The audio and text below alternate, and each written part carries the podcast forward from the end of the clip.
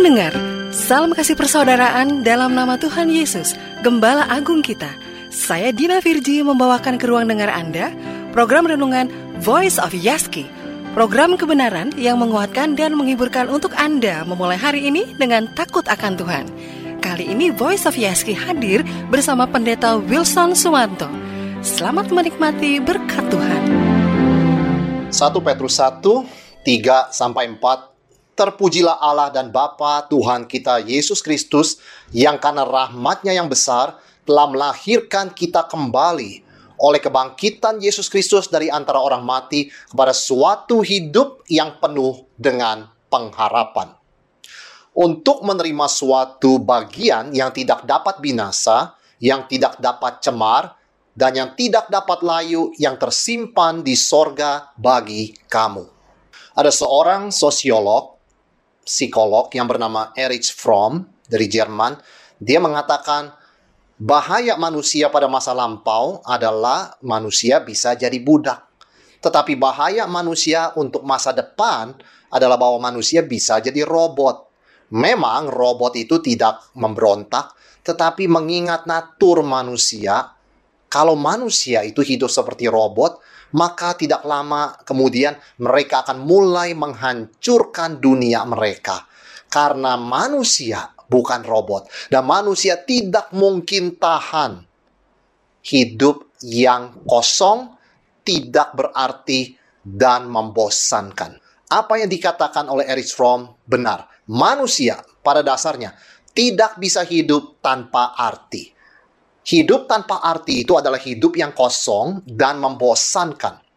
Kalau seperti ini, maka manusia akan melakukan hal-hal yang destruktif atau menghancurkan. Dan kita tahu di luar Kristus tidak ada arti hidup yang sejati. Di luar Kristus, hidup itu adalah kosong, membosankan, dan tidak berarti. Dan pertanyaannya bagaimana seseorang bisa punya hidup yang berarti? Dia harus punya pengharapan. Ada orang bekerja berat, merasa pekerjaan beratnya ini berarti karena hasil kerjanya untuk menyekolahkan anaknya. Ada pengharapan anaknya akan lulus, mendapat pekerjaan yang baik, dan status pekerjaannya lebih baik daripada orang tuanya.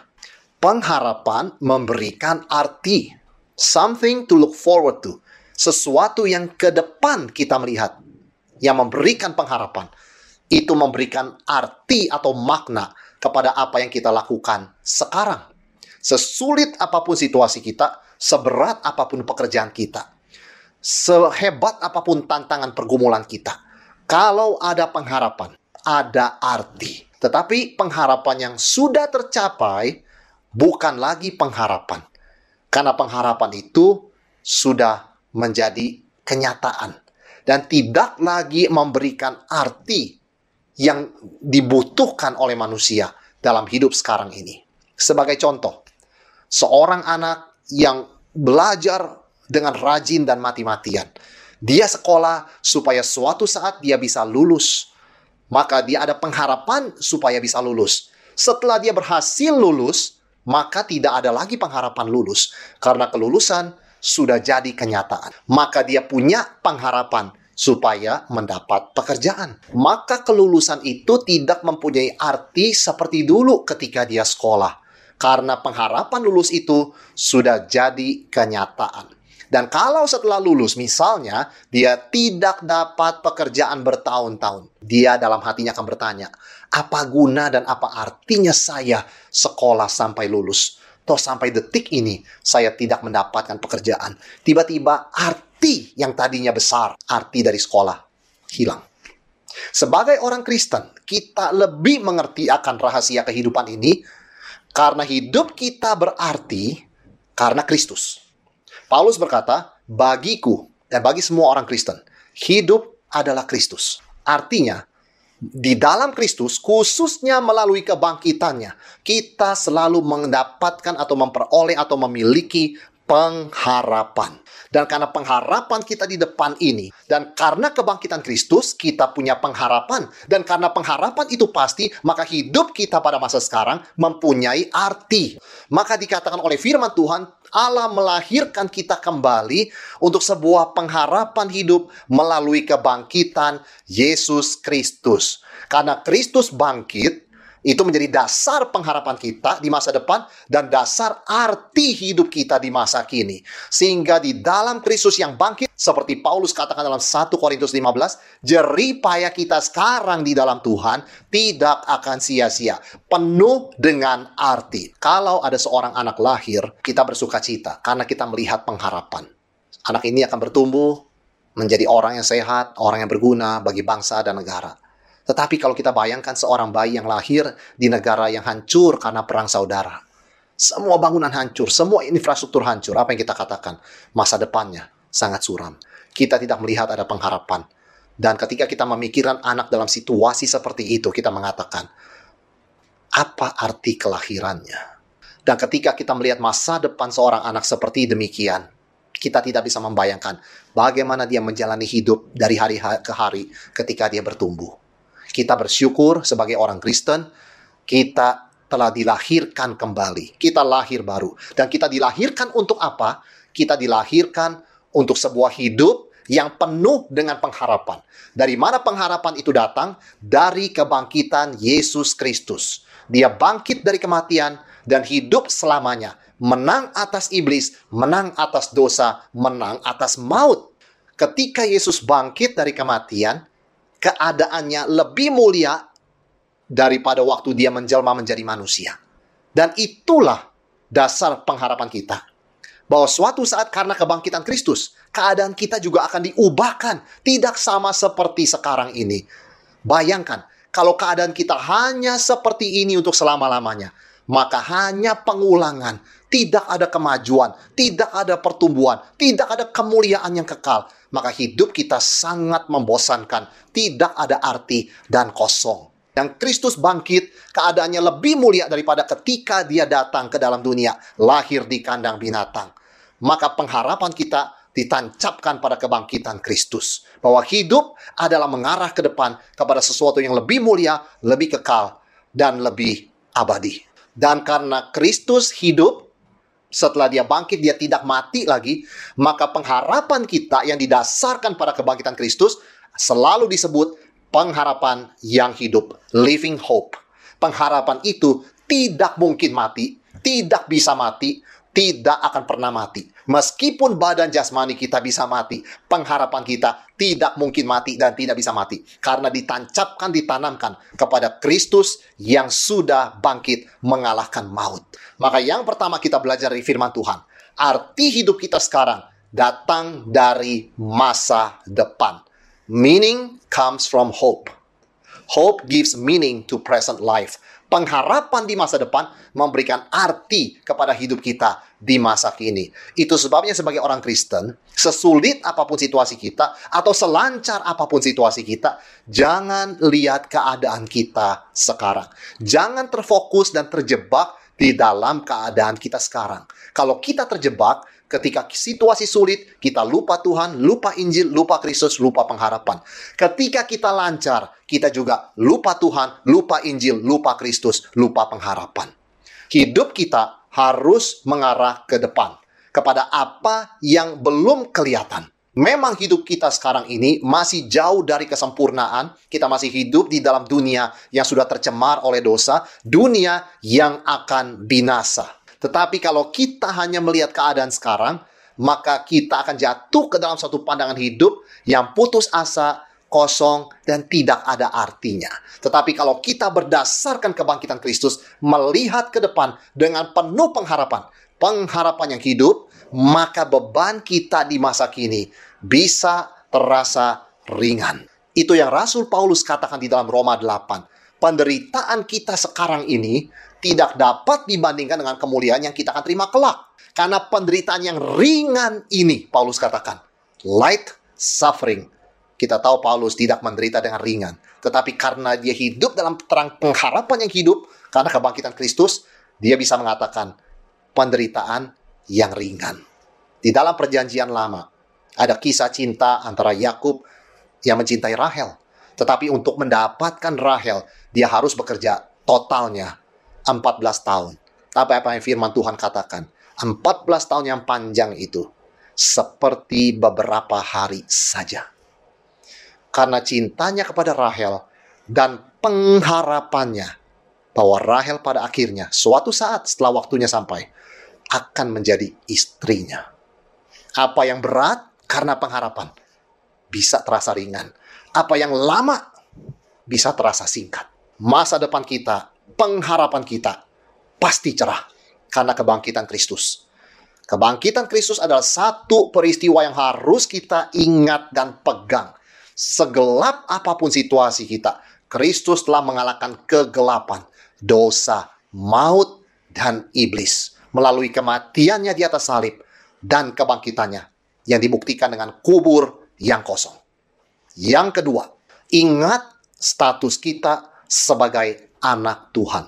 Kita dilahirkan kembali untuk mempunyai hidup yang penuh pengharapan karena kebangkitan Kristus.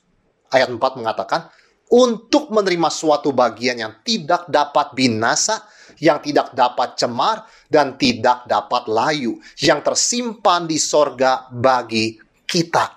Istilah bagian di sini menggunakan bahasa Yunani kleronomia, yang secara harafiah artinya warisan.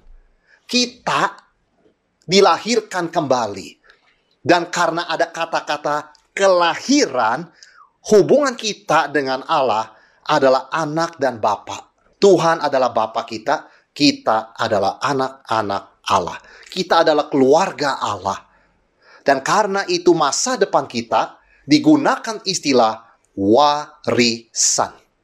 Bukan sekedar bagian seperti yang kita baca dalam terjemahan bahasa Indonesia, tetapi dalam bahasa aslinya warisan inheritance. Artinya dalam situasi hidup kita di dunia sesulit apa pun, kita tetap anak Tuhan. Dan jangan pernah lupa status itu. Karena bukan karena kehebatan kita, kita bisa menjadi anak Tuhan. Bukan karena usaha kita, tapi karena rahmat Tuhan yang begitu besar melahirkan kita kembali. Sehingga kita menjadi anak-anak Allah. Kita diberikan hati yang baru dari sorga ada pengajaran yang keliru dan juga pemikiran yang keliru di antara banyak anak Tuhan yang berpikir kalau saya anak Allah dan warisan saya kerajaan sorga, mengapa saya mengalami kesulitan dan kesedihan ini? Kalau saya anak Tuhan, hidup saya harusnya lancar dan ceria senantiasa. Tidak ada sakit penyakit, tidak ada kesulitan. Bukankah Bapak sayang kepada saya? Mengapa dia membiarkan? Di sinilah letak ciri seorang anak Tuhan yang sejati, yang sudah dilahirkan kembali dari atas menuju hidup yang penuh pengharapan melalui kebangkitan Kristus. Kita tetap percaya, kita tetap punya pengharapan, sekalipun kita tidak melihat Tuhan. Kita tidak mengerti mengapa ada kesulitan. Dan kita tidak tahu masa depan akan seperti apa. Tetapi kita percaya kepada firman Tuhan dan apa yang Tuhan sudah lakukan bagi kita. Apa pun yang terjadi, kita tetap anak Tuhan. Dan Allah adalah tetap Bapa kita yang di sorga. Maka seorang anak Tuhan yang sejati tidak akan berkata dan berpikir, karena saya anak Tuhan, warisan saya kerajaan Allah, saya harus mulia di dunia ini, saya harus kaya di dunia ini, saya harus terkenal di dunia ini, perjalanan saya harus lancar. Justru itu bukan seorang anak Tuhan. Anak Tuhan yang sejati tahu bahwa iman harus diuji, sekalipun tidak melihat tetap percaya, sekalipun keadaan sulit tetap berharap, meskipun belum melihat, justru itu arti pengharapan. Sebaliknya seorang yang mengaku sebagai anak Tuhan, lalu menuntut Tuhan karena saya anakmu, hidup saya harus lancar, bebas dari penderitaan dan sakit penyakit, dia belum jadi anak Tuhan. Dia belum kenal Bapa di sorga. Orang yang dilahirkan dari atas, pengharapannya di atas. Orang yang dilahirkan dari atas, konsep arti hidupnya, konsep lancarnya, konsep hartanya adalah sorga. Yang ketiga, status kita aman dan tidak akan berubah. Ada empat kata yang digunakan oleh Rasul Petrus dalam 1 Petrus 1 ayat 4 untuk melukiskan warisan kita sebagai anak Tuhan. Yang pertama, tidak dapat binasa. Yang kedua, tidak dapat cemar. Yang ketiga, tidak dapat layu. Yang keempat, yang tersimpan di sorga bagi kita. Seorang anak Tuhan akan bisa melihat sesuatu yang tidak berubah di tengah perubahan hidup ini. Yang tidak berubah, yang di sorga. Yang di bumi, pasti berubah. Dan harus berubah. Karena Yesus mengajarkan kita berdoa, jadilah kehendakmu di bumi, seperti yang di sorga. Mengikuti yang di sorga, yang tidak berubah itu. Yang tidak berubah, tersimpan di sorga disimpan oleh Tuhan di sorga untuk kita. Dan karena kita dilahirkan dari atas, inilah dasar dan alasan mengapa iman dan pengharapan kita tidak akan berubah apa pun situasi kita. Di tengah perubahan kehidupan dan pimpinan Tuhan yang dinamis, kita tetap bisa merasa aman dan tentram karena kita adalah anak Tuhan dan status itu aman tersimpan di sorga. Tidak dapat cemar, tidak dapat rusak, tidak dapat layu. Bapa memelihara kita setiap langkah di dalam hidup kita, betapapun berat tantangan dan kesulitan di dalam hidup kita di dunia ini pandang kepada salib Kristus, pandang kepada kebangkitannya. Itulah dasar pengharapan kita. Kristus yang telah mengalahkan kejahatan, dosa, dan iblis, dan kegelapan. Sesulit apa pun situasi kita, sejahat apa pun orang kepada kita, Kristus telah menang. Kita tetap percaya kepadanya, berharap kepadanya, karena kebenaran akan menang. Itu dasar pengharapan kita. Hidup kita sekarang ini ada artinya. Karena pengharapan kita, pengharapan yang pasti dan kuat dan hidup. Karena pengharapan itu didasarkan kepada Tuhan yang hidup, yaitu Yesus Kristus yang telah bangkit dari kematian.